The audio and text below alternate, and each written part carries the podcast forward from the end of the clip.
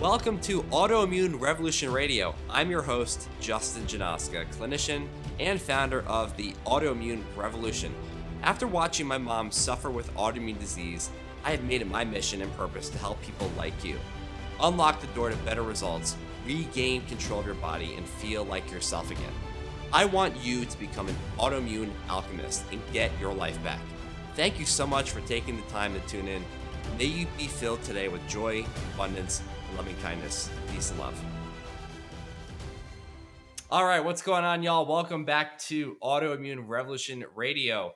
I'm psyched for today's episode. We're going to get into a very important topic on childhood attachment. And this is critical when you're trying to understand trauma and why you are stuck in trauma cycles and patterns of behaviors, even disease and autoimmunity. And my argument has been for a while that early childhood adversity and stress is what underpins autoimmune disease and future illness, uh, especially who I work with, which is p- women that exhibit those chronic diseases. And it doesn't mean that it's all about trauma and that trauma is responsible for every autoimmune disease in the world. I'm not saying that at all. But what I'm saying is that a lot of the early stressors that we are experiencing are probably the things that are setting the fire in the body and dysregulating the nervous system. And research tells us this. So it doesn't have to be trauma related, but a lot of what I see and work with is indeed that. I would easily say that 90% of my clients right now on a consistent basis are dealing with unresolved trauma and early stress that haven't worked through. So this is largely predicated, I find, on early attachment. And it's not all about that. Of course, you can have stress and trauma from early adolescence and other things that you've experienced, and perhaps from a one off incident as well. But a lot of what we see is complex trauma and recurring episodes of stress. So the attachment early on between a parent and child is the first real critical experience and opportunity for trauma to, to take place. And this might sound distressing because if you're a parent, you might be thinking, well, I thought I was doing all the right things. And you are. And a lot of people think they are, and they really are setting the, the intention to do the right things. But it's really just about understanding that our behaviors and actions are, while they may they may seem innocuous and harmless, they are potentially causing a lot of pain for a child, and that's why we have to have this have this discussion. There was a quote I read a while ago about this, and essentially it said that we are mistaken if we believe that children need to be pushed towards independence and self reliance. The process of human development does not speed up with force or coercion. The most balanced secure, and self confident young adults are those who were supported to develop at their own pace within the haven of sensitive and loving relationships and other environments. So, that tells us a, a, lot about how important it is to have a critical relationship with a caregiver. I mean, we're all built off of relationships. That's what we need to survive. That's really what keeps us alive and supports longevity. So let's dig into this a bit. And there are four main different attachment styles that maybe you've heard about. Um, so we have the secure attachment style, and this is the one that we all hope to achieve. This is the one that we all wish we had, basically. But unfortunately, it's not what most have experienced. And you can still have this as an adult. Like you can start off being in a certain attachment style with a parent, but you can evolve and change into a different attachment style because, of course, what you experience between you yourself and a, and a parent creates one sort of dynamic and changes your behaviors and thoughts and beliefs. And then, of course, as you heal your pain, that can change how you act in the world and change how you relate to others and how you show up in romantic relationships and so forth. And yeah, I'm an example of that and I'll tell you about my situation in a minute. So, with the secure attachment, we have, of course, trust between two individuals. There's love, there's acceptance, there is connection, there's a sense of intimacy, and there's repair. And the caregiver is responsive to the child's needs, attunes to their needs, and there's this sort of reciprocal relationship going on here where you're tuning to my needs, I'm also responding favorably, And that is how the connection is made. A child is being understood and listened to and being validated and seen for what they are. And th- that doesn't mean that that can't happen in perhaps subpar relationships. I mean, there's moments where this does happen pretty much across the board, I would say. In most cases, however, it's more about frequency, it's more about consistency, and that's really the the takeaway with this is that it's not like you just ignore a child or you do this or you get mad and yell at them or you hit them or something and then all of a sudden their life is flipped upside down.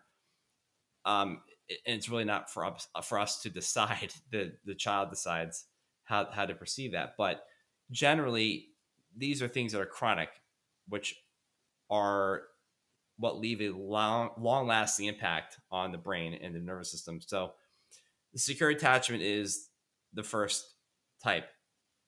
There are three others that I'm going to get into, and this is what relates to what I'm just saying here.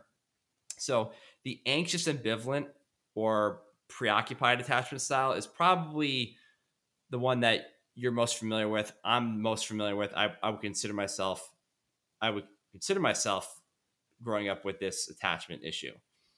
And essentially, this says that a caregiver is not consistently there for a child in the way the child needs to be.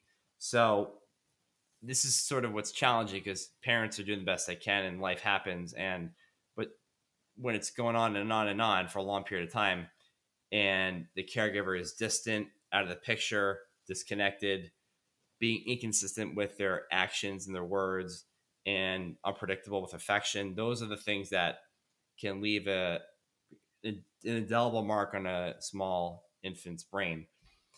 So that's what that's about.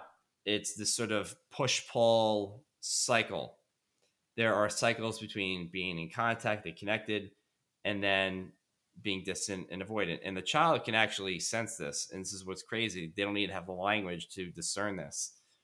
Um, people will say to me, well, my child's fine. They don't show any signs of trauma or stress. I'm like, yeah, because they can't verbalize it, but they're feeling it. They have mirror neurons. They can witness and absorb what you're doing, seeing you fight with your spouse, seeing you have a panic attack, seeing you in bed and sick and debilitated from a disease. You know, they absorb that energy. They can be distressed just from witnessing. They don't have to be in the trauma in the middle of it. Okay. So there's this unpredictability that happens. And if you're a parent who's working a lot, you're maybe traveling a lot, this unfortunately can happen. And it's really about the repair, which is really the most important thing is as long as that a child can feel seen and validated and heard and you can let them know that you're there you care for them and they will be looked out uh, looked after for all these things that a child would want to hear. As if you were to fall off your bike and scrape your knee you need someone to, to help you and make sure that you, you know let them know that letting them know that they're safe and that they're going to be okay. If you get that as a kid then usually you're fine. That's really what's most important so that's a good thing. But we have to make sure that we're doing that if we're not consistent with our caregiving and parenting. So when this doesn't happen and it goes on and on and on for a child, where they experience these episodes of unpredictability and inconsistent affection and love, they have this internal belief of, well, they can have these internal beliefs of, well, I need to be louder. I need to stand up for myself. I need to um, exaggerate my needs to make sure that they'll be met. I need to um, prove my self worth. I need to be seen. I need to do all these crazy things, you know, as a young teenager or an adult to prove my worth or to gain attention. This is what I've been saying. Like, think about that for yourself. What have you done to try to, to garner attention and affection? And, you know, are you an overachiever? Are you a perfectionist? Are you workaholic? Are you trying to become the CEO of a company, doing a bikini competition? Are you trying to win first place in this marathon? Doesn't mean that's it's trauma related, but it just begs the question: Well, why am I doing this? Why do I want validation? Why do I want to be seen so much? But a lot of it comes from early childhood in our relationships with parents.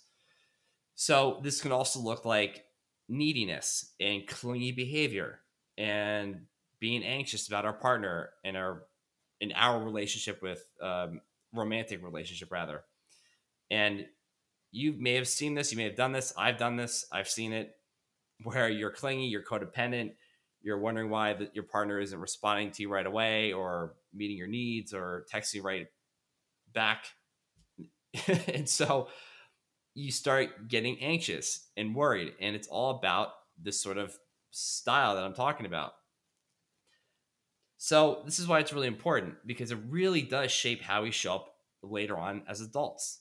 And if it's it can be innocuous, it could be not much of a problem, but if it's very stressful to a body, it can turn into disease and turn to issues and it can really tarnish relationships and you can never have a secure solid relationship because you're always on high alert, you're always vigilant, you're always on edge, you're always feeling nervous and anxious. And look, these built up energies in the body of, anxiety, for example, is not not healthy at all. It really fries your nervous system, right? And so you're never feeling safe, and your body never gets that message.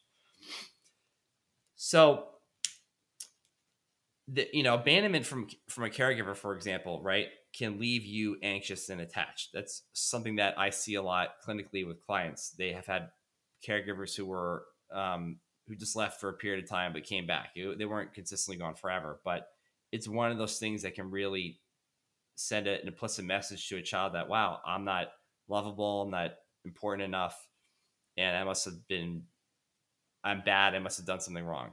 Even though that sounds crazy, but that's what a child perceives. Okay, so that's what um, anxious, ambivalent, or preoccupied attachment can look like. The sec the, the third one here is anxious avoidant. And this is when a parent or caregiver is really doing what I just said, but in a chronic manner where they're chronically rejecting, chronically withdrawn, dismissive, and distant to a child. They're essentially emotionally disengaged. So their the child never gets their needs met, never feels seen or heard or validated or cared for or loved. And this is something you'll see in in parents who are dealing with substance abuse or dealing with their own trauma. Maybe they are narcissists, maybe they are um, alcoholics, and maybe they're really sick and ill or and disabled. Okay, some of it is just part of life. Some of it is just part of trauma and their own issues they're dealing with. And that's a lot of what happens is that if, if a parent, if you're acting, if your attachment style is a certain way, will look at your parents and, and and see what they went through in their life because it's probably influencing why um, influencing their relationship with you and why you came out the way you, you did. And that's what I'm saying about trauma gets passed on if we don't deal with our own stuff and face it. Okay. So when this happens to a child and you have a parent who is avoidant, the, a child can grow up and really suffer with these emotions.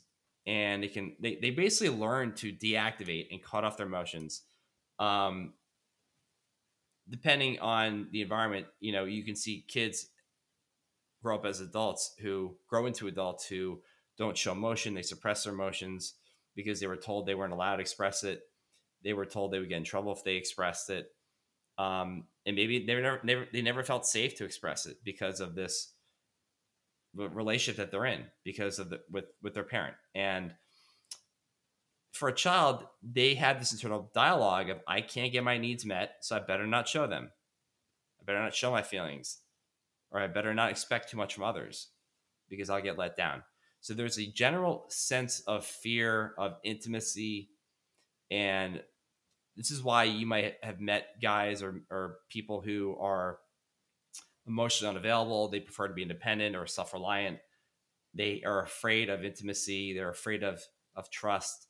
They're afraid. Essentially, they're they're basically living from fear, even though it might come off as confidence and cockiness and ego and this and that and the other. But what's underlying um, all that, what's behind the curtain there is really fear and a sense of needing love and attention that they never got and that's what I always think about is when I see men or alpha males or whatever you want to call it these days, and you know, it's it's a it's a pretense, it's a mask for something else. What are they really needing that they didn't get? Um, it's not their true essential self. Okay. So I actually just saw this in the gym the other day. And so I'm thinking about it right now, but there's really fear there. And so you see this, and this is why we really want to understand men or people who are acting this way because there's something that they experience that caused them to be this way. And that's what we need to understand is if we want to help people change and support them, we should really connect and be empathetic and and and and integrate what I'm saying here into this discussion.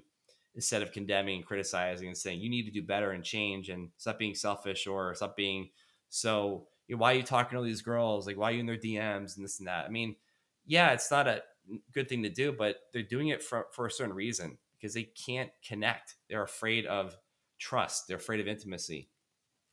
They're afraid of being let down. And maybe that's what happened to them as a kid is that they got connected to a parent and then their parent like completely changed and they were just they they hurt them they left them they abandoned them and that's a big deep hole in the heart for a kid so this is what i'm saying and this is why um, we needed to pay, pay close attention to this and if you're this way yourself well i give you a lot of compassion and just understand that you're doing the best you can given what happened to you. And there's a way out of this. There's a way to change this, but there's a lot of healing and unburdening that needs to happen. And this is really the, the stuff I spend a lot of time with with clients these days who have chronic disease because you need to repair that wound. And if you don't, then the autoimmune issues don't get better. You know, there's still a stress there that the body has been hasn't let go of that needs to be discharged. Okay, so I hope that makes sense.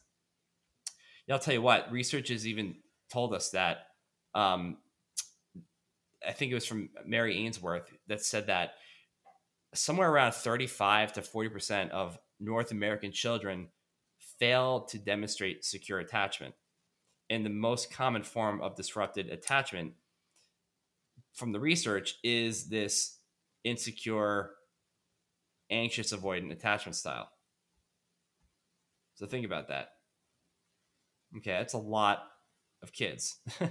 so think about how trauma, how prevalent trauma is. It really is. But this is what I'm saying. People need to understand, you need to understand that trauma is this sort of thing, not just I, you know, I went to war, I experienced a natural disaster, I was in a motor, motor vehicle accident. It's a lot of a lot of it is centered around this stuff. It doesn't seem traumatic, but for a child it is. And that's what developmental trauma is all about. So, lastly, we have the fearful attachment style or the disorganized attachment style. And this is the more extreme of the four. It's mostly seen in kids who experience abuse and have parents who are supporting or creating a, traumatizing environment. They're living in a traumatized environment. Maybe it has to do with feeling um, impoverished or or living in a in a community that's very uh, unsafe, or there's abuse, or there's a lack of protection. There's a lot of danger all the time.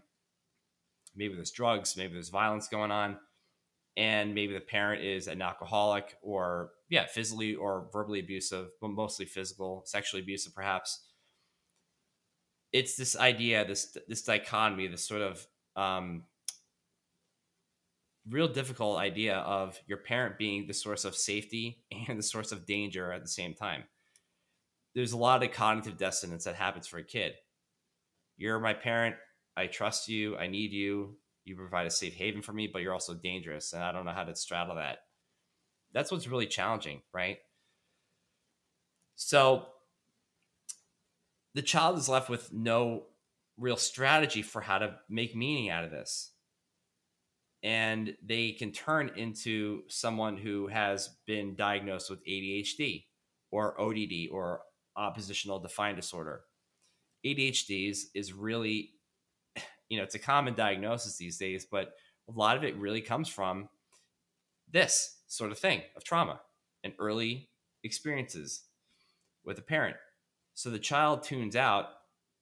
If you know about uh, Gabor Mate, he is uh, very well versed in this discussion around attachment and trauma, but he talks about this a lot. And it's very true, though. I mean, it, it comes out more than just ADHD, but that's one way aggressive behavior and defiance and personality disorders. a lot of the stuff is these labels we slap kids with is really a corollary of early childhood trauma.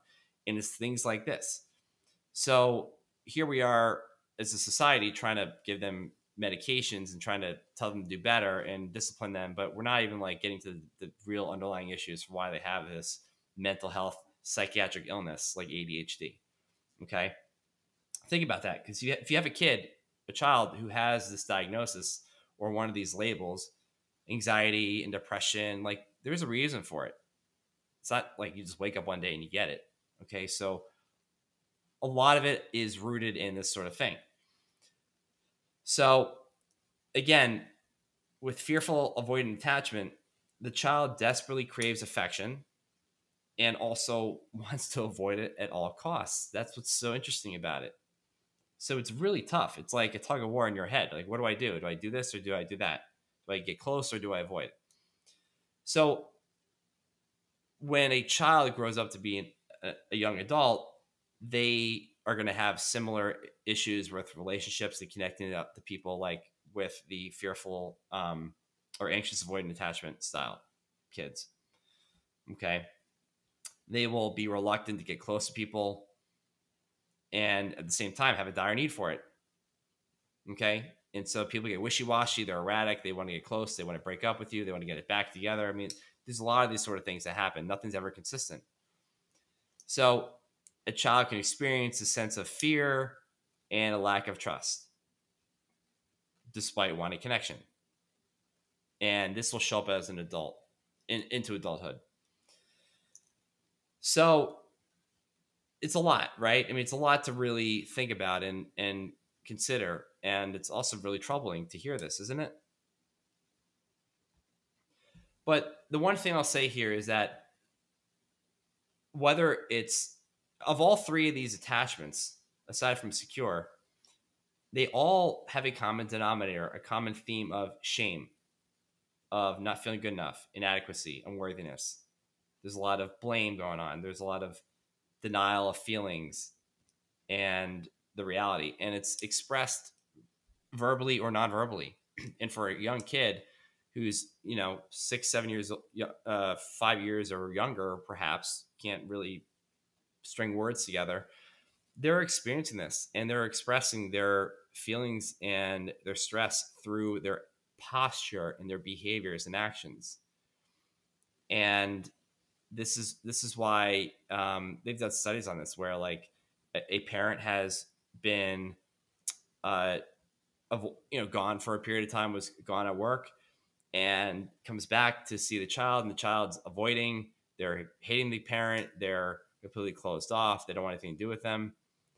And then maybe another moment they're back in action, they're connected and they're showing attention and want connection and grabbing for mom and, you know, wanting her love. Like this is what happens. And so it's really interesting. So you can really categorize these uh, attachment styles as like the good, the bad, and the ugly. The good is the secure attachment. The bad is these normal misattunements that we can recover from and that's the sort of the thing that where most i think people are these days as parents and where you can really step it up and be aware of this and how you're showing up for a kid and what you can do to repair if there's a misattunement where you know essentially like for example your kid is doing homework and needs your help and you're just ignoring them and you're just on your phone scrolling through social media or you don't acknowledge them when they're falling or crying or yeah like that's a big deal. When they're crying and you ignore them like that's what i'm saying.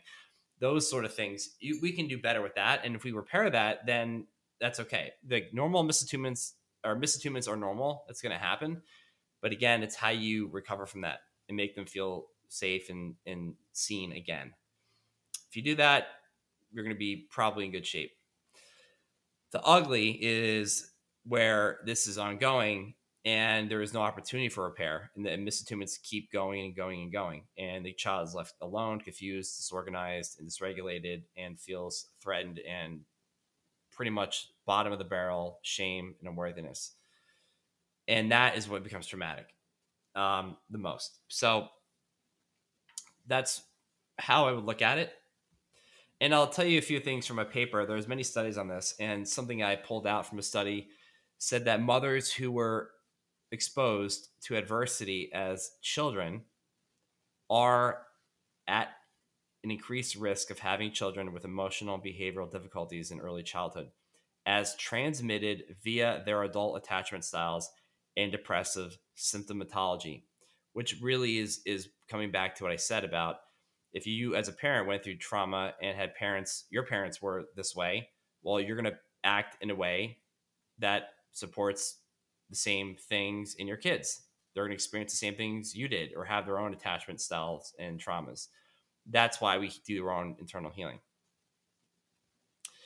Those who experience insensitive and inconsistent caregiving as seen in those of abuse and neglect, are more likely to form mental representations of their caregivers as unreliable and untrustworthy, subsequently contributing to the development of insecure and disorganized attachment.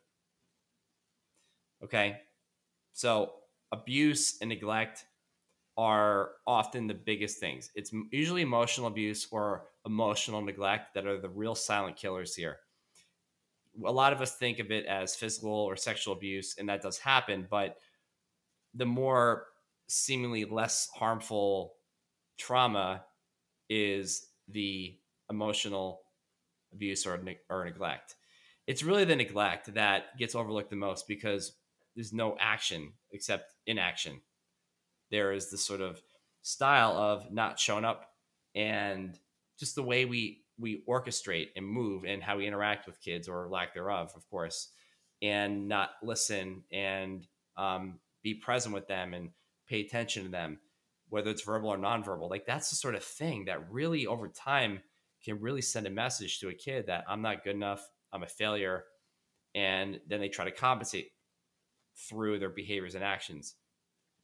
And again, this can be very stressful to a kid. And it, just, it really, sets the hardwires the nervous system for they call it biological embedding, where this can upregulate stress hormones and and people become more hyper aroused and they, they become more sensitive to other stimuli in the future. And this is the sort of thing I've been saying where this could lead down a path towards autoimmune disease if you have all the other genetic predispositions and other variables that happen to create the perfect storm. Okay. But that's how that's how uh, paramount it is. And like I was saying, it's not just about disease, but how you show up in relationships in the future. So when children experience maltreatment like this, they are at a greater risk for developing insecure attachments with other people. Okay. And we know that these mental health challenges that emerge from these insecure attachments can contribute and often do to issues with adult attachment relationships and romantic relationships where um, things don't last and things break down and you're never really you're never really satisfied you're never really getting the connection you want because you're relying on someone else to meet your needs. And that's a big thing. We all did this and i've done this. And that's actually what i want to end with here is um, kind of sharing exactly what i've realized for myself if i may. So i was somebody who probably had more of an anxious ambivalent attachment style my parents were going through a divorce and I was experiencing a lot of that. My mom was sick in bed for a long time for many years. There probably was a sense of abandonment, neglect, and I didn't notice it. It's, it's not conscious, it's very subconscious. And so I was someone who became really anxious and was stuck in that response where um, I felt no one understood what I was going through. And I was making kind of poor decisions, um, even early in uh, as an as a teenager, and bailing on certain important um, events or gatherings with family, and wanting to be with people that I felt connected with or was drawn to that would make me feel satisfied. So no one really understood it, but I look back at it and I said, wow, I was really just in a trauma response because I was like, I need to be attached to this person or I need to get back home and be with this person because that's how I'm going to feel feel alive. It's how I'm going to feel whole again. And I felt so uneasy being away for a long period of time. I remember being in Italy um, as a teenager, and I wanted to go home early just so I could be with this girl, you know, because I felt like I was so dysregulated and um, I didn't feel like myself, right? That's what that's kind of what I mean. Like this is how it shows up for us. And then later on, I became sort of antagonistic and rebellious and struggling with attachment still at a young age. And noticing that I was guilt for for um, feeling guilty by not how would I describe this? If I didn't do things because I didn't want to do them, like my my family was trying to encourage me to do things or get involved with things, and I would say no, I'd feel guilty about it. But if I did it, I would feel angry. And that was a real tough dichotomy for me. Okay, so here I am trying to straddle these two feelings and find out what's the best decision, but I had to really had to honor my own needs. And so I started moving in that direction where I started becoming really rebellious and um again trying to find my identity and figure out how to give myself what I need. But this wasn't working for me at all. It was really the beginning of me trying to find myself and become autonomous and give myself what I need and and not sacrifice and betray my own self to meet other people's needs. That's kind of what was happening. And then eventually I became this autonomous person where I repaired a lot of my own pain and trauma through my work with my therapists and do my own things and having boundaries and like all that self-sufficient sort of um, feelings that we get when we do this and knowing that we can rely on ourselves and, and we have ourselves only to rely on and that's kind of where i am it's where i have been for many years now but that that was kind of how i saw it progressing and you had to really go deep into that and really dig into this to see this and that's what we all have to do as humans if we really want to heal. Um, but that's that's the, the the salient point here is that if you have things to look back into do it. You know if you really need to go backwards and explore your childhood and get support around the healing there then let's do that. I'm happy to make that happen for you and but you deserve to have that. You should do it because it's going to have a ripple effect on everything else in your life. All right so i'm going to leave it there but i hope that was helpful and it gave you something to think about. This is a real important topic and there's much i mean there's way more to go into but for the sake of um, of brevity here we're going to cut it today to that. And yes that's all i got. Thank you for tuning in. And uh, let me know your comments. Would love to hear any feedback you have leave me a review i would love that too always trying to see how i can make this better for you and i will catch you next time on autoimmune revolution radio Sending you lots of peace and love today. Take care now.